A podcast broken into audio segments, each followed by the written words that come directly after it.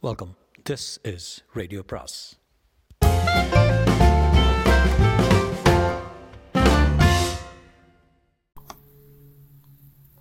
பொன்னியின் செல்வன் அத்தியாயம் மூன்று விண்ணகரக் கோயில். சில சமயம் சிறிய நிகழ்ச்சியிலிருந்து பெரிய சம்பவங்கள் விளைகின்றன. வந்தியத்தேவன் வாழ்க்கையில் அத்தகைய ஒரு சிறிய நிகழ்ச்சி இப்போது நேர்ந்தது. சாலையோரத்திலே நின்று பழவேட்டரையாரின் பரிவாரங்கள் போவதை வந்தியத்தேவன் பார்த்து கொண்டிருந்தான் அல்லவா? அவன் நின்ற இடத்துக்கு சற்று தூரத்திலேயே அவனுடைய குதிரை நின்று கொண்டிருந்தது. பழுவேட்டரையரின் ஆட்களிலே கடைசியாக சென்ற சிலரின் பார்வை அக்குதிரை மீது சென்றது. அடே இந்த குருதையை பாரடா என்றான் ஒருவன். ஏ குருதை என்று சொல்லாதடா. குதிரை என சொல் என்றான் இன்னொருவன். உங்கள் இலக்கோண ஆராய்ச்சி இருக்கட்டும் முதலில் அது குருதையா அல்லது கழுதையா என்று தெரிந்து கொள்ளுங்கள் என்றான் இன்னொருவன் வேடிக்கை பிரியன். அதையும் பார்த்து விடலாம்டா என்று சொல்லிக்கொண்டு அந்த ஆட்களில் ஒருவன் குதிரையை அணுகி வந்தான். அதன் மேல் தாவி ஏற முயன்றான். ஏறப் பார்க்கிறவன் தன் எஜமானன் அல்ல என்பதை அந்த அறிவு கூர்மையுள்ள குதிரை தெரிந்து கொண்டது. அந்த வேற்று மனிதனை ஏற்றுக்கொள்ள மாட்டேன் என்று முரண்டு பிடித்தது. இது பொல்லாத குதிரைடா இதன் பேரில் நான் ஏறக்கூடாதான். பரம்பரையான அரச குலத்தவன் தான் இது மேலே ஏறலாமா? அப்படி என்றால் தஞ்சாவூர் முத்தர் திரும்பி வந்து தான் இது மேலே ஏறணும்? என்று அவன் சமத்காரமாய் பேசியதை கேட்டு மற்ற வீரர்கள் நகைத்தார்கள். ஏனென்றால் தஞ்சாவூர் முத்தரையர் குலம் நசித்து போய் நூறாண்டுகளாகிவிட்டன. இப்பொழுது சோழர்களின் புலிக்கொடி தஞ்சாவூரில் பறந்து கொண்டிருந்தது. குதிரையின் எண்ணம் அவ்விதம் இருக்கலாம் ஆனால் என்னை கேட்டால் செத்துப்போன தஞ்சாவூர் முத்தரையின் காட்டிலும் உயிரோடு இருக்கிற தண்டவராயனே மேல் என்பேன் என்றான் மற்றொரு வீரன். தண்டவராயா? உன்னை ஏற்றிக்கொள்ள மறுக்கும் குதிரை நிஜ குதிரைதானா என்று பார்த்துவிடு. ஒருவேளை பெருமாளின் திருநாளுக்கு வந்த பொய்க்கால் குதிரையாயிருந்தாலும் இருக்கலாம் என்று என்றான் மற்றொரு பரிகாச பிரியன் அதையும் சோதித்து பார்த்து விடுகிறேன் என்று சொல்லிக்கொண்டு குதிரை மீது ஏறப்போன தாண்டவராயன் அதனுடைய வாலை முறுக்கினான். ரோஷமுள்ள அக்குதிரை உடனே பின்னங்கால்களை நாலு தடவை விசிறி உதைத்துவிட்டு ஓட்டம் பிடித்தது. குருத ஓடுதா? நிஜ குருத தாண்டா? என்று அவ்வீரர்கள் கூச்சலிட்டு உய் உய் என்று கோஷித்து ஓடுகிற குதிரையை மேலும் விரட்டினார்கள். குதிரை திருநாள் கூட்டத்துக்கிடையே புகந்து ஓடிற்று. ஜனங்கள் அதன் காலடியில் மிதிபடாமல் இருப்பதற்கு ஆக பரபரப்புடன் அங்குமிங்கும் நகர்ந்து கொண்டார்கள். அப்படியும் அவர்களில் சிலர் உதைபட்டு விழுந்தார்கள். குதிரை நெருகிட்டு வெறிகொண்டு ஓடியது. இவ்வளவும் வந்தியத்தேவன் கண்ணெதிரே அதி சீக்கிரத்தில் நடந்துவிட்டது. அவனுடைய முகத்தோற்றத்திலிருந்து குதிரை அவனுடைய குதிரை என்பதை ஆழ்வார்க்கடியான் கண்டுகொண்டான். பார்த்தாயா தம்பி அந்த பழவூர் தடியார்கள் செய்த வேலையை? என்னிடம் நீ காட்ட வந்த வீரத்தை அவர்களிடம் காட்டுவது தானே? என்று குத்தி காட்டினான் வந்தியத்தேவனுக்கு ஆத்திரம் பொத்து கொண்டு வந்தது. எனினும் பல்லை கடித்து கொண்டு பொறுமையை கடைபிடித்தான். பழவூர் வீரர்கள் பெருங்கூட்டமாயிருந்தனர். அவ்வளவு பேருடன் ஒரே சமயத்தில் சண்டைக்கு போவதில் பொருள் இல்லை. அவர்கள் இவனுடன் சண்டை போடுவதற்காக காத்திருக்கவும் இல்லை. குதிரை ஓடியதை பார்த்து சிரித்துவிட்டு அவர்களும் விரைந்து மேலே நடந்தார்கள். குதிரை போன திசையை நோக்கி வந்தியத்தேவன் சென்றான். அது கொஞ்ச தூரம் ஓடிவிட்டு தானாகவே நின்றுவிடும் என்று அவனுக்கு தெரியும். ஆகையால் அதை பற்றி அவன் கவலைப்படவில்லை. பழுவேட்டரையரின் அகம்பாவம் பிடித்த ஆட்களுக்கு புத்தி கற்பிக்க வேண்டும் என்ற எண்ணம் அவன் உள்ளத்தில் அழுத்தமாக பதிந்தது. புளியந்தோப்புக்கு அப்பால் ஜனசஞ்சாரம் இல்லாத இடத்தில் குதிரை சோகமே வடிவாக நின்று கொண்டிருந்தது வந்தியத்தேவன் அதன் அருகில் சென்றதும் குதிரை கனைத்தது. ஏன் என்னை விட்டு பிரிந்து சென்று இந்த சங்கடத்துக்கு உள்ளாக்கினாய்? என்று அந்த வாயில்லா பிராணி குறை கூறுவது போல அதன் களைப்பு துணித்தது. வந்தியத்தேவன் அதன் முதுகை தட்டி சாந்தப்படுத்தலானான். பிறகு அதை திருப்பி அழைத்து கொண்டு சாலை பக்கம் நோக்கி வந்தான். திருவிழா கூட்டத்தில் இருந்தவர்கள் பலரும் அவனை பார்த்து இந்த முரட்டு குதிரையை ஏன் கூட்டத்தில் கொண்டு வந்த தம்பி? எத்தனை பேரை அதை உதச்சி தள்ளிட்டது? என்றார் என்றார்கள். இந்த பிள்ளை என்ன செய்வான்? குதிரை தான் என்ன செய்யும்? அந்த பழுவேட்டரையரின் முரட்டு ஆட்கள் அல்லவா இப்படி செய்து விட்டார்கள் என்று இன்னொருவர் இரண்டொருவர் சமாதானம் சொன்னார்கள். ஆழ்வார்க்கடியான் இன்னமும் சாலையில் காத்து கொண்டு நின்றான். இதேதடா சனியன் இவன் நம்மை விடமாட்டான் போல இருக்கிறதே என்று எண்ணி வந்தியத்தேவன் முகத்தை சுளுக்கினான். தம்பி நீ எந்த பக்கம் போகப் போகிறாய்? என்று ஆழ்வார்க்கடியான் கேட்டான். நானா கொஞ்சம் மேற்கு பக்கம் சென்று பிறகு தெற்கு பக்கம் திரும்பி சிறிது கிழக்கு பக்கம் வளைத்து கொண்டு போய் அப்புறம்தான் தென்மேற்கு பக்கம் போவேன் என்றான் வந்தியத்தேவன். அதையெல்லாம் நான் கேட்கவில்லை. இன்று ராத்திரி எங்கே தங்குவாய் என்று கேட்டேன். நீ எதற்காக அதை கேட்கிறாய்? ஒருவேளை கடம்பூர் சம்புவராயர் அரண்மனையில் நீ தங்குவதாயிருந்தால் எனக்கு அங்கே ஒரு வேலை இருக்கிறது. உனக்கு மந்திர தந்திரம் தெரியுமா என்ன? நான் கடம்பூர் அரண்மனைக்கு போகிறேன் என்பதை எப்படி அறிந்தாய்? இதில் என்ன அதிசயம்? இன்றைக்கு பல ஊர்களில் இருந்தும் பல விருந்தாளிகள் அங்கே வருகிறார்கள். பழுவேட்டரையரும் அவர் பரிவாரமும் அங்கேதான் போகிறார்கள். மெய்யாகவா என்று வந்தியத்தேவன் தன் வியப்பை வெளியிட்டான். மெய்யாகத்தான் அது உனக்கு தெரியாதானே யானை குதிரை பல்லக்கு பரிவட்டம் எல்லாம் கடம்பூர் அரண்மனையை சேர்ந்தவை தான் பழுவேட்டரையரை எதிர்கொண்டு அழைத்து போகின்றன. பழுவேட்டரையர் எங்கே போனாலும் இந்த மரியாதையெல்லாம் அவருக்கு நடைபெற்றே ஆக வேண்டும். வந்தியத்தேவன் மௌன யோசனையில் ஆழ்ந்தான். பழுவேட்டரையர் தங்குமிடத்தில் தானும் தங்குவதென்பது எளிதில் கிடைக்கக்கூடிய வாய்ப்பு அல்ல. அந்த மாபெரும் வீரருடன் பழக்கம் செய்து கொள்ள ஒரு சந்தர்ப்பம் கிடைத்தாலும் கிடைக்கலாம். ஆனால் அவருடைய முரட்டு பரிவாரங்களுடன் ஏற்பட்ட அனுபவம் இன்னும் அவனுக்கு கசந்து கொண்டிருந்தது. தம்பி எனக்கு ஒரு உதவி செய்வாயா? என்று ஆழ்வார்க்கடியான் இரக்கமான குரல் கேட்டான். உனக்கு நான் செய்யக்கூடிய உதவி என்ன இருக்க முடியும்? இந்த இந்த பக்கத்துக்கே நான் புதியவன். உன்னால் முடியக்கூடிய காரியத்தையே சொல்வேன். இன்றிரவு என்னை கடம்பூர் அரண்மனைக்கு அழைத்து கொண்டு போ. எதற்காக? அங்கே யாரையாவது வீரசைவர் வருகிறாரா? சிவன் பெரிய தெய்வமா திருமால் பெரிய தெய்வமா என்று விவாதித்து முடிவு கட்டப் போகிறீர்களா? இல்லை இல்லை. சண்டை வெடிப்பதே என் வேலை என்று நினைக்க வேண்டாம். இன்றிரவு கடம்பூர் மாளிகையில் பெரிய விரும்பு விருந்து நடைபெறும். விருந்துக்கு பிறகு களியாட்டம் சாமியாட்டம் குறவைக்கூத்து எல்லாம் நடைபெறும். குறவைக்கூத்து பார்க்க வேண்டும் என்று எனக்கு ஆசை. அப்படி இருந்தாலும் நான் உன்னை எப்படி அழைத்து போக முடியும்? என்னை உன் பணியாள் என்று சொன்னால் போகிறது. வந்தியத்தேவனுக்கு முன்னால் ஏற்பட்ட சந்தேகம் வலுப்பட்டது. அந்த மாதிரி ஏமாற்று மோசடிக்கெல்லாம் நீ வேறு யாரையாவது பார்க்க வேண்டும். உன்னை போன்ற பணியாளர் எனக்கு தேவையில்லை. சொன்னால் நம்பவும் மாட்டார்கள். மேலும் நீ சொன்னதையெல்லாம் யோசித்து பார்த்தால் என்னையே இன்று கோட்டைக்குள் விடுவார்களோ என்று சந்தேகம் உண்டாகிறது. அப்படியானால் நீ கடம்பூருக்கு அழைப்பு பெற்று போகவில்லை என்று சொல். ஒரு வகையில் அழைப்பு இருக்கிறது. சம்புவராயர் மகன் கந்தமார கந்தமாரவேள் என்னுடைய உற்ற நண்பன். இந்த பக்கம் வந்தால் அவர்களுடைய அரண்மனைக்கு அவசியம் வர வேண்டும் என்று பலமுறை அழைத்திருக்கிறான். இவ்வளவுதானா அப்படியானால் உன் பாடே இன்றைக்கு கொஞ்சம் திண்டாட்டமாகத்தான் இருக்கும். இருவரும் சிறிது நேரம் மௌனமாக போய்க் கொண்டிருந்தார்கள்.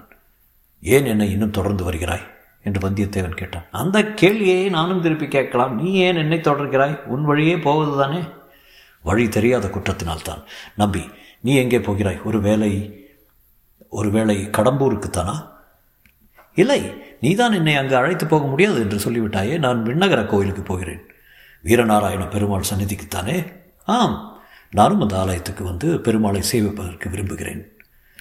ஒருவேளை விஷ்ணு ஆலயத்துக்கு நீ வரமாட்டேயோ என்று பார்த்தேன். பார்க்க வேண்டிய கோயில் தரிசிக்க வேண்டிய சந்நிதி. இங்கே ஈஸ்வர முனிகள் என்ற பட்டர் பெருமாளுக்கு கைங்காரியம் செய்து வருகிறார் ஒரு பெரிய மகான். நானும் கேள்விப்பட்டிருக்கிறேன் ஒரே கூட்டமாக இருக்கிறதே கோயிலில் ஏதாவது விசேஷ உற்சவம் உண்டா? ஆம் இன்று ஆண்டாள் திருநட்சத்திரம். ஆடி பதினெட்டாம் பெருக்கோடு ஆண்டாளின் திருநட்சத்திரமும் சேர்ந்து கொண்டது. அதனால் தான் இவ்வளவு கோலாகலம்? தம்பி ஆண்டாள் பாசுரம் ஏதாவது நீ கேட்டிருக்கிறாயா? கேட்டதில்லை. கேட்காதே அதை காதுனாலே கேட்காதே. ஏன்? அவ்வளவு வைஷ்மயம்? வைஷ்மயமும் இல்லை விரோதமும் இல்லை. உன்னுடைய நம் நன்மைக்கு சொன்னேன். ஆண்டாளின் இனிய பாசுரத்தை கேட்டு விட்டாயனால் அப்புறம் வாளையும் வேலையும் விட்டறிந்து விட்டு என்னைப் போல நீயும் கண்ணன் மேல் காதல் கொண்டு விண்ணகர யாத்திரை கிளம்பி விடுவாய். உனக்கு ஆண்டாள் பாசுரங்கள் தெரியுமா? பாடுவாயா? சில தெரியும். வேதம் தமிழ் செய்து நம்மாழ்வார் பாசுரங்களில் சில தெரியும். பெருமாள் சன்னதியில் வாழப்போகிறேன் வேணுமானால் கேட்டுக்கொள். இதோ கோவிலும் வந்துவிட்டது. இதற்குள் உண்மையாகவே வீரநாராயண பெருமாள் கோவிலை அவர்கள் நெருங்கி வந்துவிட்டார்கள். விஜயாலய சோழனின் பேரனான முதற் பராந்தக சோழன் மதுரையும் ஈழமும் கொண்ட கோப்பர கேசரி என்று பட்டம் பெற்றவன் சோழ பேரரசருக்கு அஸ்திவாரம் அமைத்தவன் அவனே. தில்லை சிற்றம்பலத்துக்கு அவன் பொன்கூரை வேய்ந்து சரித்திர புகழ் பெற்றவன் சோழ சிகாமணி. சூரசிகாமணி முதலிய பல விருது பெயர்களோடு வீரநாராயணன் என்னும் சிறப்பு பெயரையும் அவன் கொண்டிருந்தான். பராந்தகனுடைய காலத்திலே வடக்கே இரட்டை மண்டலத்து ராஷ்டிர கூட மன்னர்கள் வலிமை பெற்று விளங்கினார்கள் மானிய கேடத்திலிருந்து அவர்கள் படையெடுத்து வரக்கூடும் என்று பராந்தகன் எதிர்பார்த்தான். எனவே தனது முதற் புதல்வனாகிய இளவரசன் ராஜாதித்தனை ஒரு பெரிய சைன்யத்துடன் திருமுனைப்பாடி நாட்டில் இருக்கச் செய்தான். அந்த சைன்யத்தை சேர்ந்த லட்சக்கணக்கான வீரர்கள் வேலையின்றி சும்மா இருக்க நேர்ந்த காலத்தில் ராஜாதித்தன் ராஜாதித்தன் ஒரு யோசனை செய்தான். குடிமக்களுக்கு உபயோகமான ஒரு பெரும் பணியை அவர்களை கொண்டு சேவிக்க எண்ணினான். வடகாவேரி இன்று பக்தர்களாலும் கொள்ளிடம் என்று மற்றவர்களாலும் அழைக்கப்பட்ட பெருநதியின் வழியாக அளவில்லாத வெள்ள நீர் ஓடி வீணே கடலில் கலந்து கொண்டிருந்தது. அதில் ஒரு பகுதியை பயன்படுத்த எண்ணி தன் வசமிருந்த வீரர்களை கொண்டு கடல் போன்ற விசாலமான ஏரி ஒன்றை அமைத்தான். அதை தன் அருமை தந்தையின் பெயரால் வீரநாராயண ஏரி என்று அழைத்தான். அதன் கரையில் வீரநாராயணபுரத்தை ஏற்படுத்தி அதில் ஒரு விண்ணகரையும் எடுத்தான். விஷ்ணு கிரகம் என்பது அந்நாளில் விண்ணகரம் என்று தமிழாக்கப்பட்டு வழங்கிற்று. ஸ்ரீமத் நாராயணமூர்த்தி நீரில் பள்ளி கொண்டு நீர்மயமாக இருப்பவர் அல்லவா எனவே ஏரிகளை காத்தருள்வதற்காக ஏரிக்கரையொட்டி ஸ்ரீ நாராயணமூர்த்திக்கு கோயில் எடுப்பது அக்காலத்து வழக்கம். அதன்படி வீரநாராயணபுரத்தில் விண்ணகரத்தில் வீரநாராயண பெருமாளை கோயில் கொண்டு எழுந்திரளச் செய்தான். அத்தகைய பெருமாளின் கோயிலுக்குத்தான் இப்போது வந்தியத்தேவனும் ஆழ்வார்க்கடியானும் சென்றார்கள். சந்நிதிக்கு வந்து நின்றதும் ஆழ்வார்க்கடியான் பாட ஆரம்பித்தான். ஆண்டாளின் பாசுரங்கள் சிலவற்றை பாடிய பிறகு நம்மாழ்வாரின் தமிழ் வேதத்திலிருந்து சில பாசுரங்களை பாடினான். பொலிக பொலிக பொலிக போயிற்று வல்லுயிர் சாவம் நலியும் நரகமும் நைந்த நமனுக்கிங்கு யாதொன்றும் இல்லை கலியும் கெடும் கொண்டு கண்டு கொள்மின் கடல் வண்ணன் பூதங்கள் மண்மேல் மலியப் புகுந்து இசைவாடி ஆடி உழி தரக் கண்டோம் கண்டோம் கண்டோம் கண்டோம். கண்ணுக்கினியனை கண்டோம். தொண்டீரெல்லீரும் வாரீர் தொழுது தொழுது நின்றார்த்தும். வண்டார் தன்னன் துழையான் மாதவன் பூதங்கள் மண்மேல் பண்டான் பாடி நின்றாடி பறந்து திரிகின்றனவே. இவ்விதம் பாடி வந்தபோது ஆழ்வார்க்கடியானுடைய கண்களிலிருந்து கண்ணீர் பெருகி தாரை தாரையாக அவன் கன்னத்தின் வழியாக வழிந்தோடியது வந்தியத்தேவன் பாடல்களை கவனமாகவே கேட்டு வந்தான். அவனுக்கு கண்ணீர் வராவிட்டாலும் உள்ளம் கசிந்துருகியது. ஆழ்வார்க்கடியானை பற்றி அவன் முன்னர் கொண்டிருந்த கருத்து மாறியது. இவன் பரமபக்தன் என்று எண்ணிக்கொண்டான். வந்தியத்தேவனைப் போலவே கவனமாக அப்பாசுரங்களை இன்னும் சிலரும் கேட்டார்கள். கோவில் முதலிமார்கள் கேட்டார்கள். அர்ச்சகர் ஈஸ்வரப்பட்டரும் கண்ணீரில் நீர்மல்கி நின்று கேட்டார். அவருக்கு அருகில் நின்று கொண்டு அவருடைய இளம் புதல்வன் பால்மணம் மாறா பாலகன் ஒருவன் கேட்டிருந்தான். ஆழ்வார்க்கடியான் பத்து பாசரங்களை பாடிவிட்டு கலிவயல் தென்னை குருகூர் காரிமாறன் சடகோபன் ஒலிபுகழ் ஆயிரத்தி இப்பத்தும் உள்ளத்தை மாசருக்குமே என்று பாசுரத்தை முடித்தான். கேட்டிருந்த பட்டரின் குமாரனாகிய பாலகன் தன் தந்தையிடம் ஏதோ கூறினான். அவர் மல்கிய கண்ணீரை துடைத்துக் கொண்டு ஐயா குருகூர் சடகோபர் என்னும் நம்மாழ்வார் மொத்தம் ஆயிரம் பாடல்கள் பாடியிருப்பதாக தெரிகிறதே அவ்வளவும் உமக்கு தெரியுமா? என்று கேட்டார். அடியேன் அவ்வளவு பாக்கியம் செய்யவில்லை.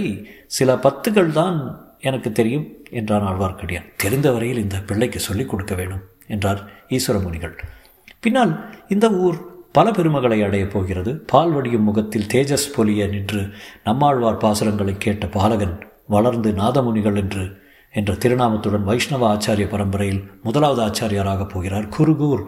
என்னும் ஆழ்வார் திருநகருக்கு சென்று வேதம் தமிழ் செய்த நம்மாழ்வாரின் ஆயிரம் பாசுரங்களை தேடி சேகரித்து வரப்போகிறார். அப்பாசுரங்களை அவருடைய சீடர்கள் இசையுடன் பாடி நாடெங்கும் பரப்பப் போகிறார்கள். நாத முனிகளின் பேரராக அவதரிக்கப் போகும் ஆள் ஆள வந்தார் பல அற்புதங்களை செய்திரளப் போகிறார். இந்த இருவரும் அவதரித்த க்ஷேத்திரத்தை தரிசித்த உடையவராகிய ஸ்ரீ ராமானுஜரை ஒரு நாள் வரப்போகிறார். வரும்போது வீரநாராயண ஏரியையும் அதன் எழுபத்தி நான்கு கணவாய்களையும் பார்த்து அதிசயிக்கப் போகிறார். ஏரி தண்ணீர் எழுபத்தி நாலு கண்வாய்களின் கணவாய்களின் வழியாக பாய்ந்து மக்களை வாழ வைப்பது போலவே நாராயணனுடைய கருணை வெள்ளத்தை ஜீவகோடிகளுக்கு பாய் பாயச் செய்வதற்காக எழுபத்தி நாலு ஆச்சாரிய பீடங்களை ஏற்படுத்த வேண்டும் என்று அம்மகான் உள்ளத்தில் உதயமாகப் போகிறது. அதன்படியே எழுபத்தி நாலு சிம்மா ஜனாதிபதிகள் என்ற பட்டத்துடன் வைஷ்ணவ ஆச்சாரிய புருஷர்கள் ஏற்பட போகிறார்கள். இந்த மகத்தான நிகழ்ச்சிகள் எல்லாம் வைஷ்ணவ குரு பரம்பரை சரித்திரம் விவரமாக சொல்லட்டும் என்று விட்டுவிட்டு மறுபடி நாம் வந்தியத்தேவனை கவனிப்போம். பெருமாளை சேவித்துவிட்டு ஆலயத்துக்கு வெளியே வந்ததும் வந்தியத்தேவன் ஆழ்வார்க்கடியானை பார்த்து நம்பிகளே தாங்கள் இத்தகைய பரமபக்தர் என்றும் பண்டித சிகாமணி என்றும் எனக்கு தெரியாமல் போயிற்று. ஏதாவது அபச்சாரமாக நான் பேசியிருந்தால் மன்னிக்க வேண்டும் என்றான். மன்னித்து விடுகிறேன். தம்பி ஆனால் இப்போது எனக்கு ஒரு உதவி செய்வாயா? சொல்லு. தாங்கள் கேட்கும் உதவி என்னால் முடியாது என்று தானே சொன்னேனே. நீங்களும் ஒப்புக்கொண்டீர்களே. இது வேறு விஷயம். ஒரு சிறிய சீட்டு கொடுக்கிறேன். கடம்பூர் அரண்மனையில் நீ தங்கினால் தக்க சமயம் பார்த்து ஒருவரிடம் அதை கொடுக்க வேண்டும். யாரிடம்?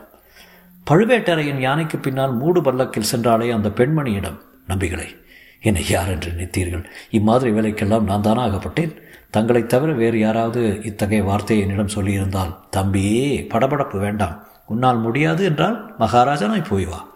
ஆனால் எனக்கு மட்டும் இந்த உதவி நீ செய்யாது செய்திருந்தால் ஏதாவது ஒரு சமயத்தில் உனக்கும் என் உதவி பயன்பட்டிருக்கும். பாதகமில்லை. போய் வா. வந்தியத்தேவன் பிறகு அங்கே ஒரு கணம் கூட நிற்கவில்லை. குதிரை மீது தாவி ஏறி விரைவாக விட்டுக்கொண்டு கடம்பூரை நோக்கிச் சென்றான். தொடரும்.